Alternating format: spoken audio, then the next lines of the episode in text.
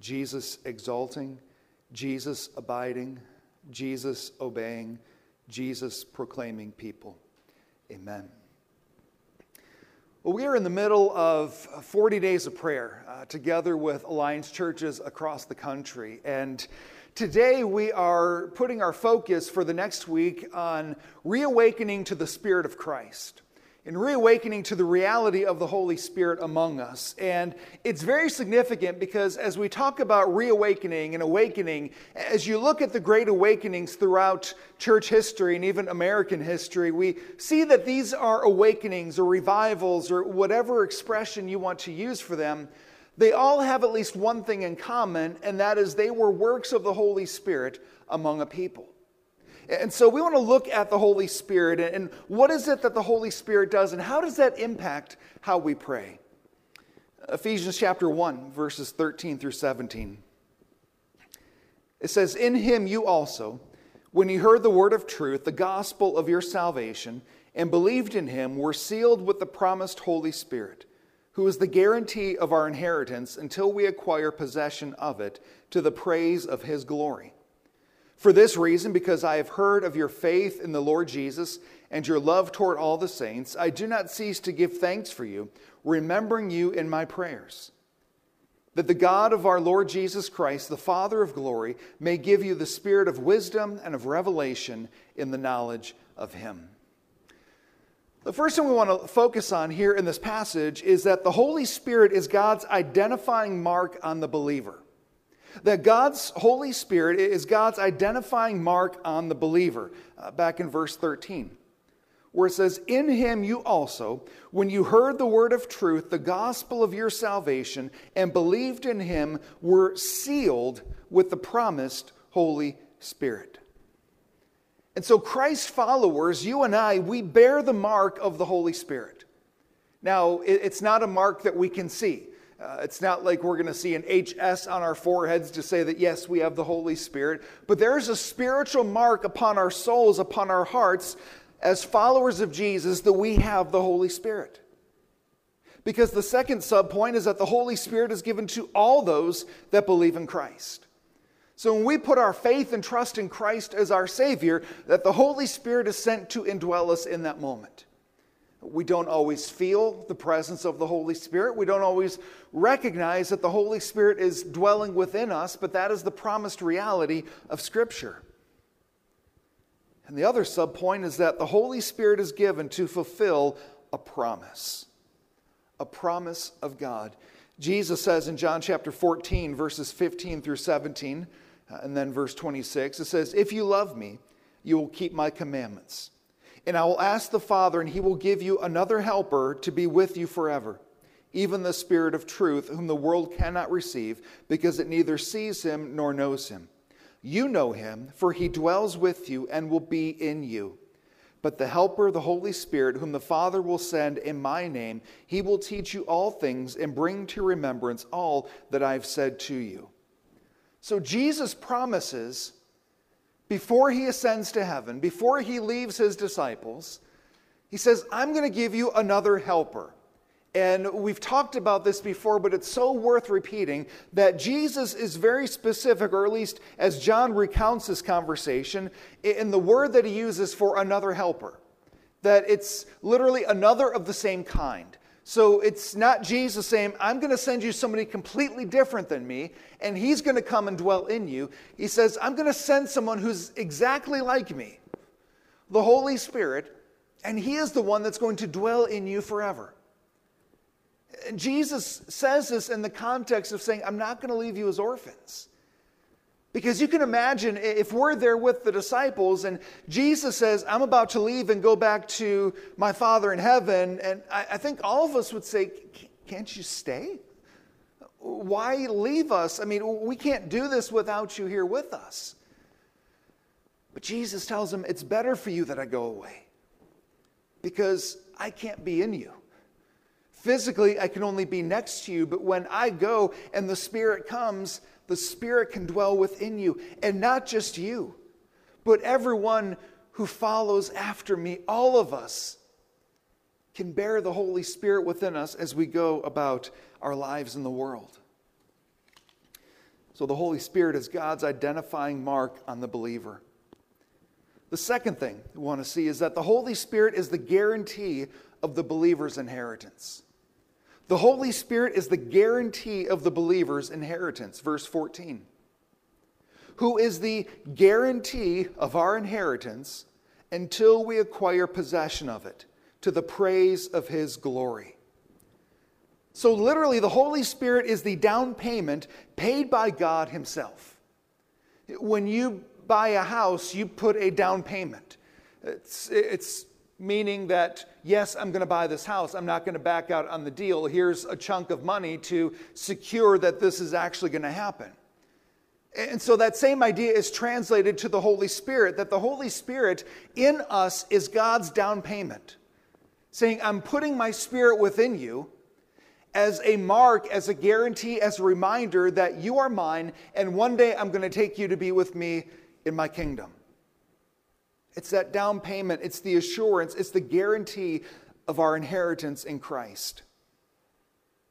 But also, the Spirit guarantees our salvation and access to all of God's richest blessings. All of God's richest blessings to think about the, the mind blowing reality that not only does God love us, not only does God forgive us, not only does God put His Spirit within us, but on top of that, it's God's way of saying you now have access through Christ by the Holy Spirit to every spiritual blessing. In Ephesians chapter 1 verse 13 tells us uh, 1 3 tells us that that he has blessed us in Christ with every spiritual blessing that He's given us everything we need for life and godliness. Think about that reality. How often do we pray and say, God, help me with this, or help me with that, or help me to overcome this, or help me to overcome that? As if somehow God has failed to supply us with what we need. He's given us every spiritual blessing. He's given us everything we need for life and godliness. So it's not a matter of, God, you've yet to give me what I need to overcome the sin. It's, God, you've given me everything I need to overcome the sin. I'm just choosing not to. He's given us everything we need for life and godliness, access to every spiritual blessing, his richest blessings in Christ. That's a huge invitation of God saying, Here's the storehouse of heaven. I've opened up the doors. You have free access to it. All the riches, riches and treasures of heaven are available to you. Are we putting them to use? Are we utilizing them? The third point that the Holy Spirit is the conduit to God's truth. The Holy Spirit is the conduit to God's truth verse 17. That the God of our Lord Jesus Christ, the Father of glory, may give you the spirit of wisdom and of revelation in the knowledge of Him. Spirit of wisdom and revelation in the knowledge of him and, and, jesus follows he follows the same teaching and, and he builds that foundation in john 14 17 he says even the spirit of truth who the world cannot receive because it neither sees him nor knows him. You know him, for he dwells with you and will be in you. That everything we need to know and understand God and have a relationship with God is made available to us through the Holy Spirit. He is the one who reveals God's truth, who makes known God's truth. He is the one that helps us make sense of this.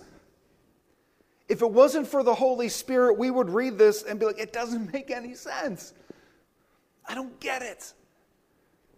But the Holy Spirit enables us to understand His Word and to apply that Word to our lives. In John 14, verse 26, it says, But the Helper, the Holy Spirit, whom the Father will send in my name, he will teach you what? All things, and bring to your remembrance all that I have said to you.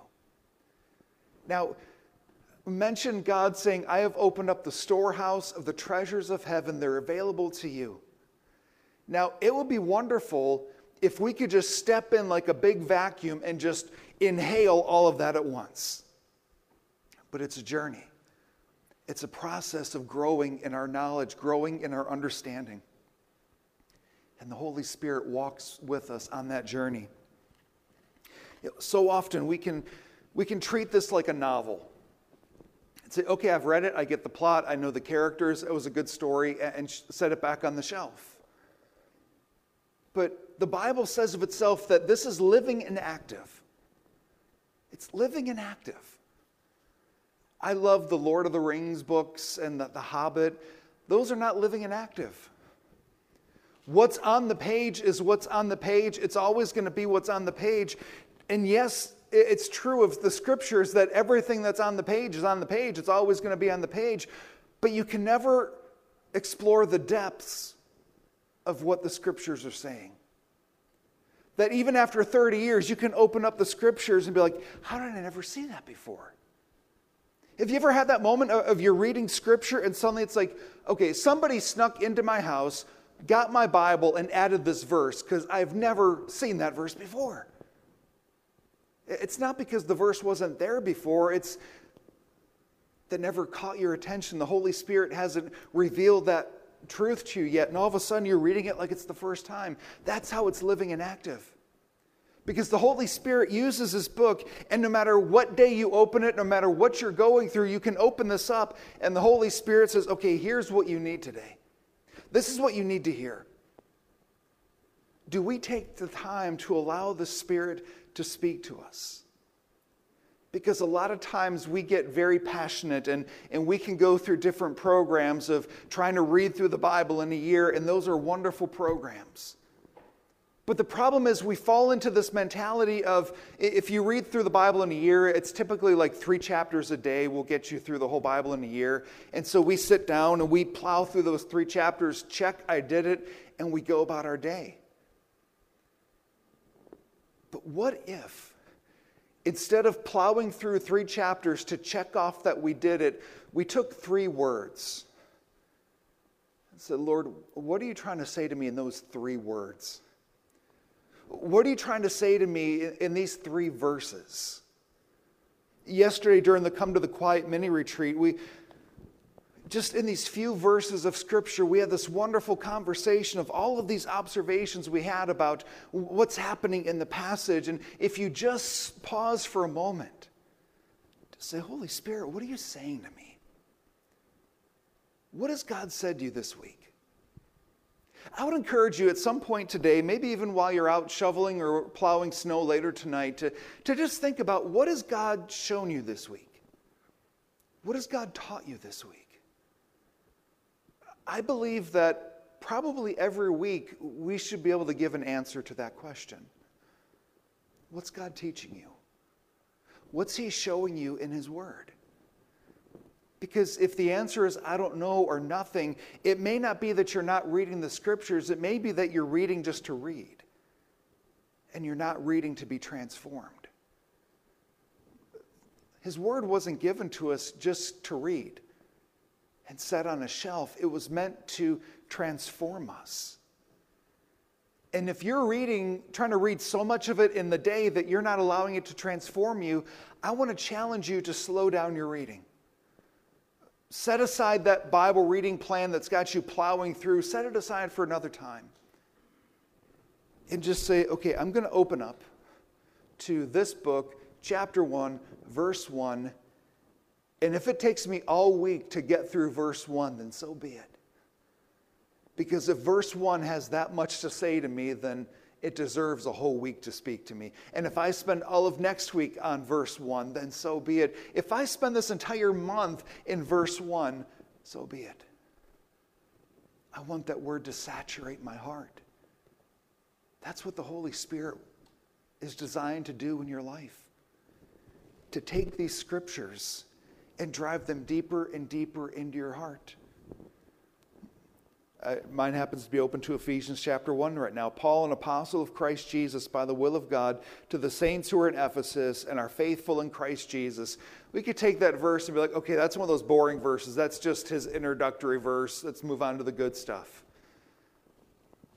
There's a lot in verse 1. If you just soak in verse 1 for a while, there's more there than you realize. But if we never give the Holy Spirit time to show us, we'll never see it. And we'll be worse off for it. So, as followers of Christ, are we willing to ask the Holy Spirit to guide us in our daily lives?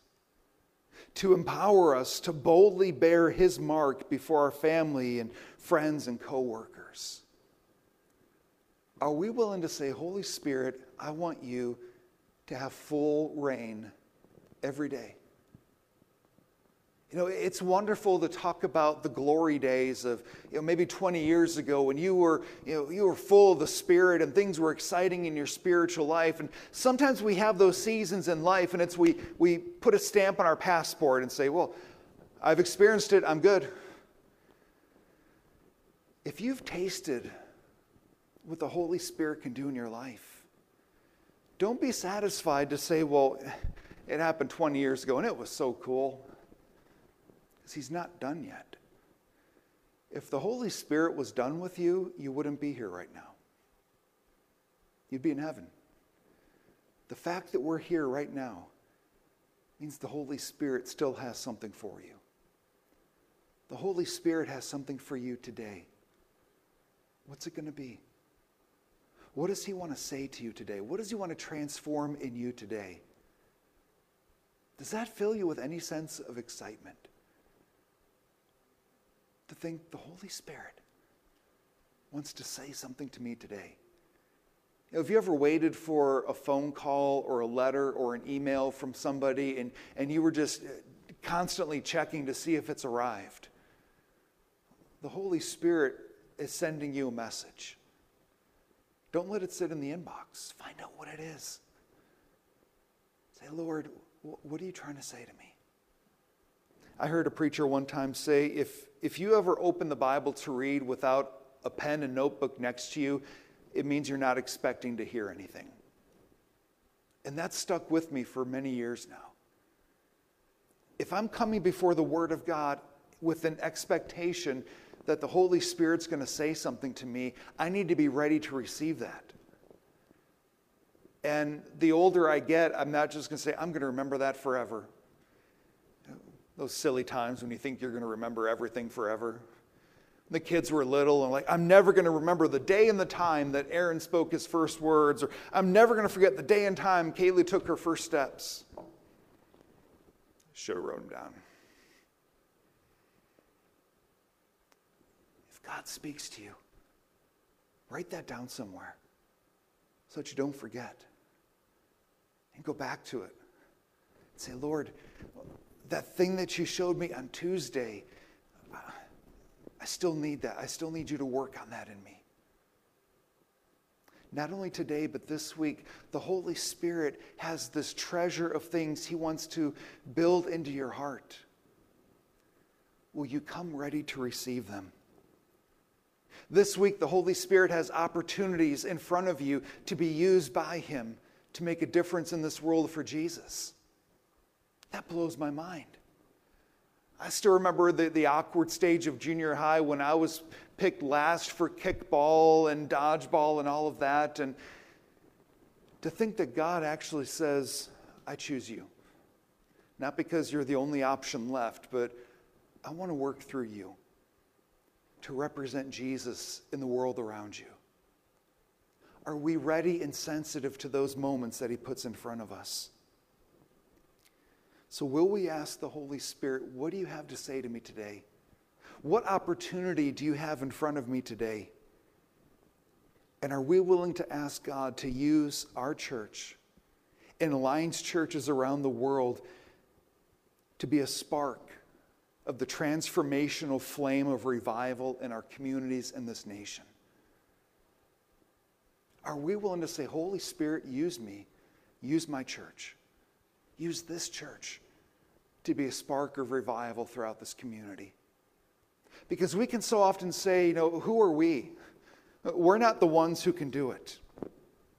If you look back at some of the moves of God throughout just American history, it's amazing how they start. They seldom start with the big celebrity preacher. In some cases, it starts when a bunch of guys just happen to meet in a pile of hay at noon to pray for revival. And it sparks a massive movement of God's Spirit. It's the ordinary, unknown people who have been the sparks of revival. People like Jonathan Edwards and D.L. Moody, those are the guys that get the, the headlines. But the spark, people whose names we will probably never know in this life. If you read the book of Acts, the spread of the gospel, we, we talked about the Apostle Paul and how he took the gospel everywhere, but it started when Saul was still persecuting Christians, and all of these unnamed believers fled Jerusalem and took Jesus with them wherever they went. It's entirely possible that God says, I want to use you guys. I want to use Christ Alliance Church to be a spark of revival if they're willing.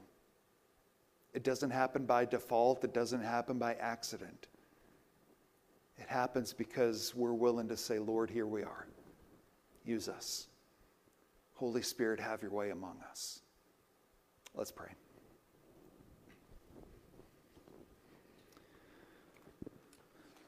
Lord, thank you for the gift of your Holy Spirit. Hi, I'm Jennifer Mooney. Welcome to what is our new Hope Interrupted podcast based on the work from our book, Hope Interrupted, that I co authored with my good friend Byron McCauley. Hey, Jennifer, you know, I'm looking forward to this podcast as much as I was look, looking forward to writing this book with you. We hope to interview some uh, high impact folks as well as have a little fun. We're going to cover stories of hope. To learn more about our podcast and our book, please visit www.hopeinterrupted.com.